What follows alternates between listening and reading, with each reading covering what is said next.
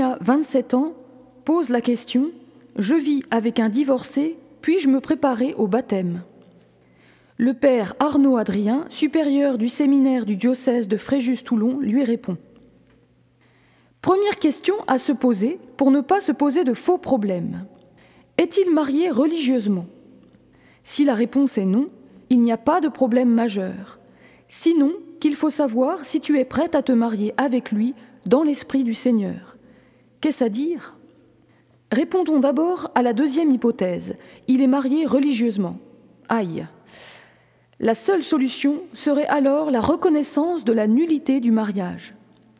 C'est un long processus où il s'agit d'établir que les conditions de validité du mariage n'étaient pas réunies au moment de l'union.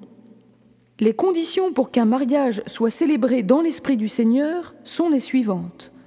Premièrement, s'engager librement, parce que le Christ respecte ta liberté. Deuxièmement, s'engager à la fidélité, car Dieu t'a faite à l'image du Christ qui t'est fidèle jusqu'à mourir pour toi. Troisièmement, s'engager dans un lien indissoluble, car Dieu t'a faite à son image, et dans le Christ, il s'est lié à toi pour toujours. Quatrièmement, donner la vie, car Dieu est celui qui, par nature, est don de lui-même. Le Christ te communique sa vie par le baptême. Demander le baptême, c'est demander la vie de Dieu en nous pour vivre de l'esprit du Christ, c'est-à-dire aimer comme lui, librement, dans la fidélité, pour toujours, et en donnant sa vie. Si celui que tu veux épouser ne peut remplir ces quatre conditions, ton mariage à l'Église serait faux. Dieu ne pourrait le bénir.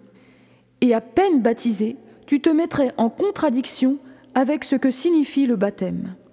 Jésus nous a dit Celui qui ne me préfère pas à son père, à sa mère, ses enfants, n'est pas digne de moi.